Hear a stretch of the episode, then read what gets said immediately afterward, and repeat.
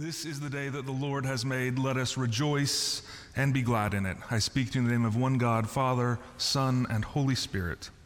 Amen.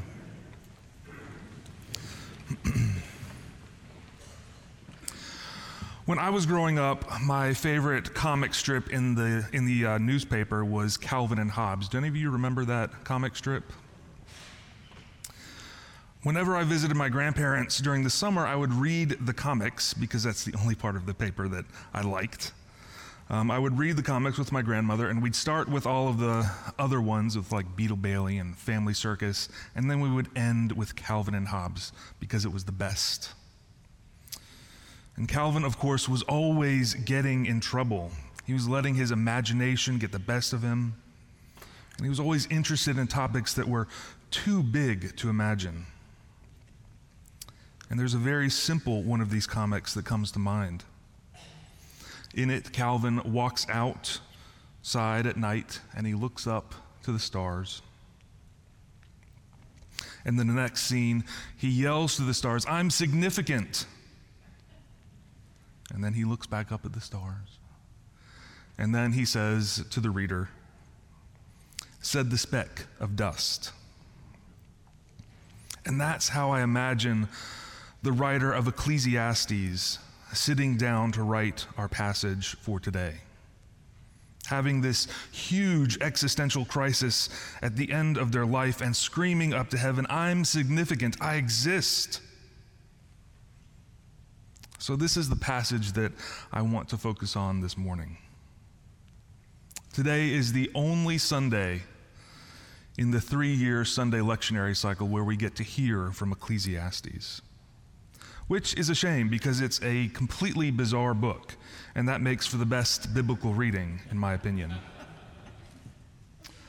So I want to start off by recognizing the truth that the author is wrestling with existing. Why are we here? What is, all, what is it all for? What is the meaning of life?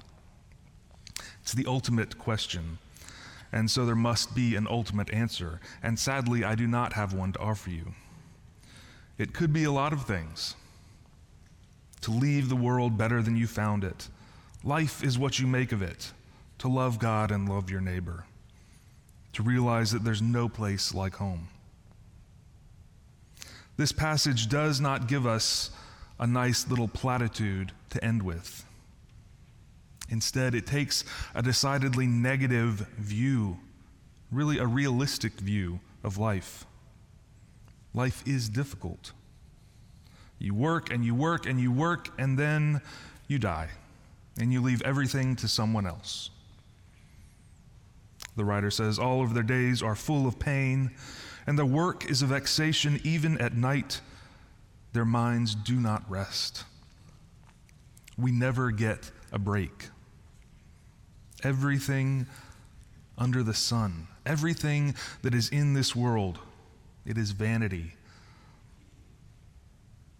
I wanted to get I wanted to get up here and sing. You remember that song "You're So Vain" by Carly Simon? I figured that it would not be good to do karaoke at nine o'clock in the morning. But that's not really the kind of vanity that we're talking about. This is something that's fleeting, something that's temporary. It's like a breath. It immediately dissipates into the air, unseen, unheard, forgotten, and really of no consequence. Everything we think that matters, according to this author, doesn't. The meeting that you have this week, what if you don't make it? What if you skip it?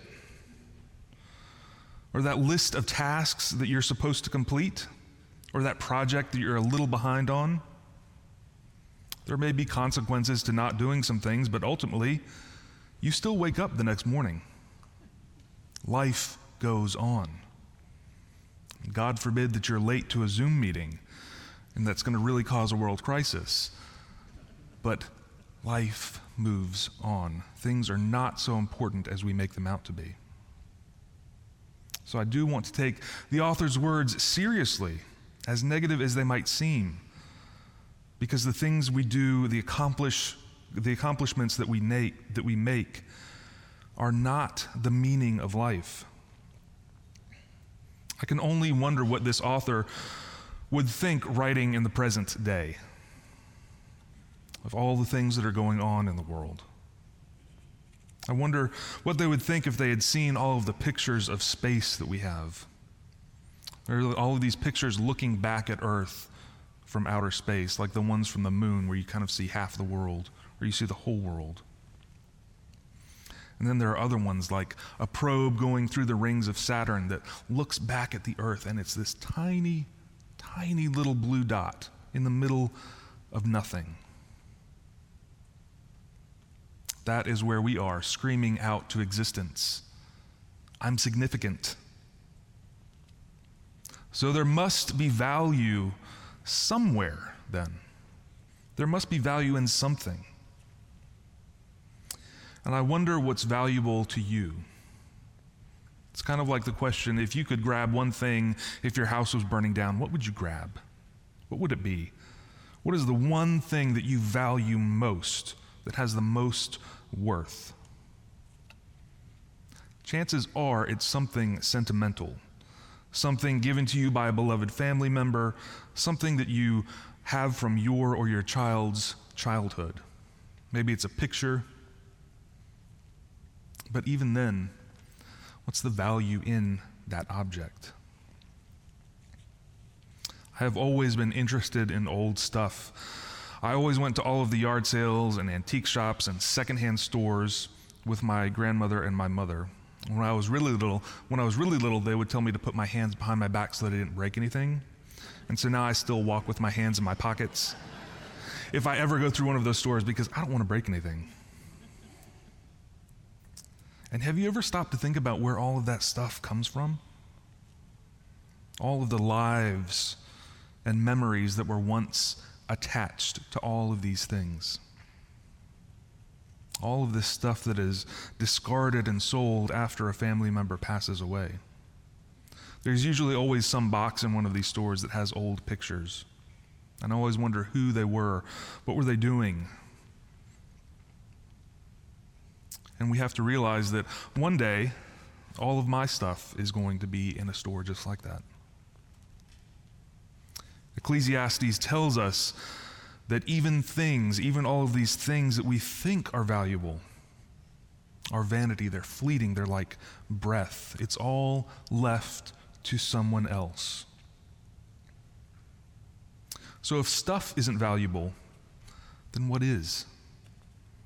Maybe it's money. But that's really just a promise from the government. A dollar is only worth a dollar because our government says so. It's not backed up by anything. What about famous artworks? Those will all decay eventually. What about diamonds? Have you ever thought about how much those are worth? If you were indoctrinated by the De Beers commercials in the 90s, you would remember that a diamond is forever. All of these shadowy figures putting on diamond rings with a, with a big violin climaxing at the very end to make you think that it's something special. But are they really valuable? They're not rare. It's just that one company has a monopoly on things. They're certainly not forever. You might not be able to scratch a diamond, but you can smash it and you can burn it. And it's not even the most refractive of gemstones. The only value it has is what society says it actually has.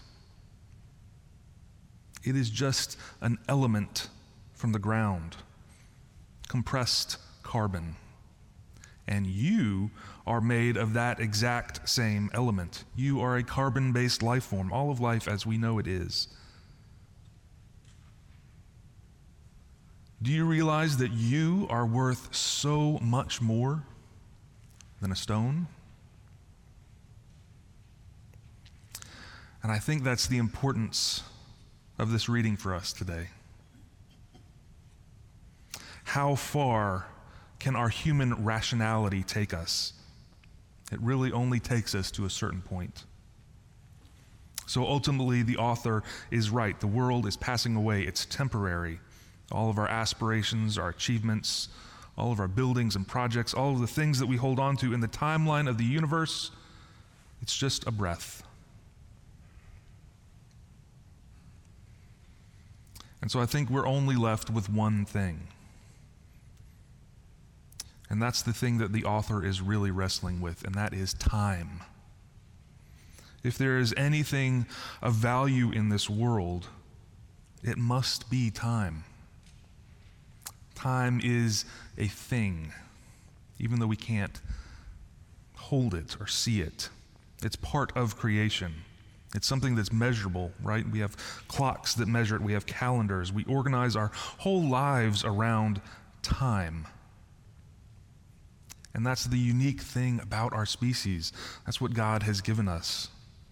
We have the self awareness to know that something is coming next, not just something far in the future, but literally something is happening, is going to happen within the next hour, within the next 10 minutes, within when I finish this sermon. Something is going to happen.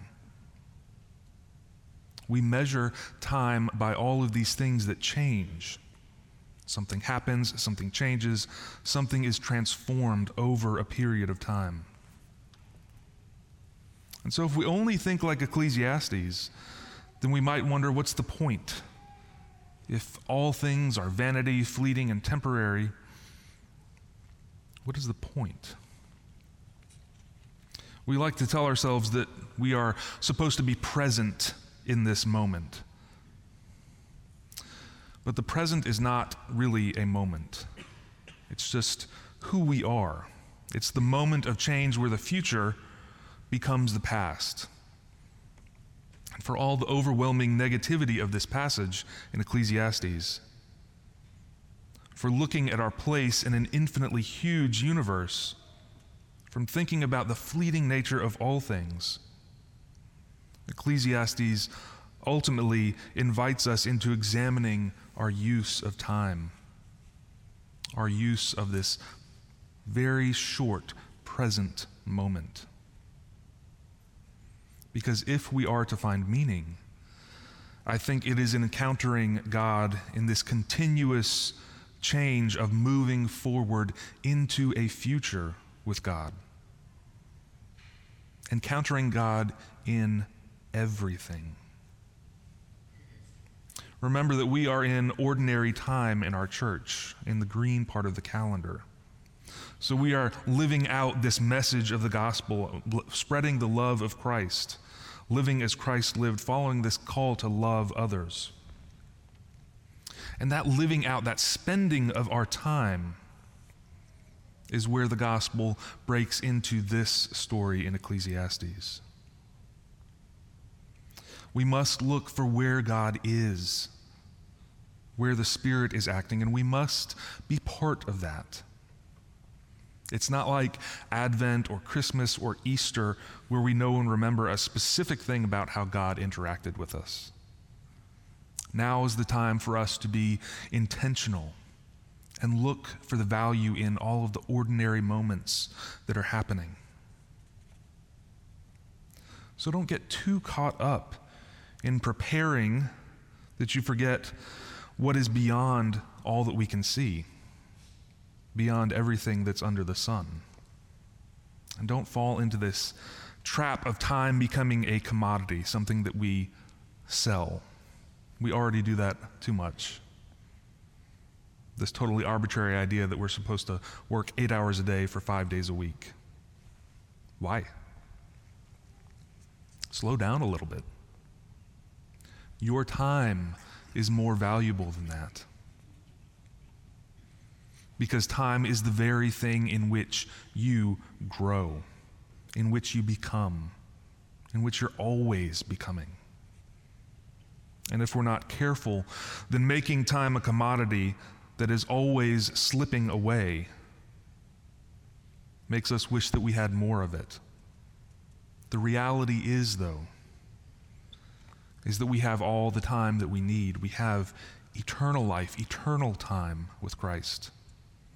It's like Jesus is screaming back at us You are significant. You have eternity with me. You have value with me. So, my challenge for you this week is to watch how you use your time, watch for your focus. push back against this rational view of Ecclesiastes and look for God in all of the ordinary places. Look for the changes that are happening within yourself. Look for the meaning that is in this constant flow of time that moves us always closer to Christ. And enjoy that transformation. Because recognizing the value of time in that way is not in vain, it's not fleeting. It looks to a future beyond what we can rationalize or imagine, a future with Christ. Remember that you are loved and that you are significant. Amen.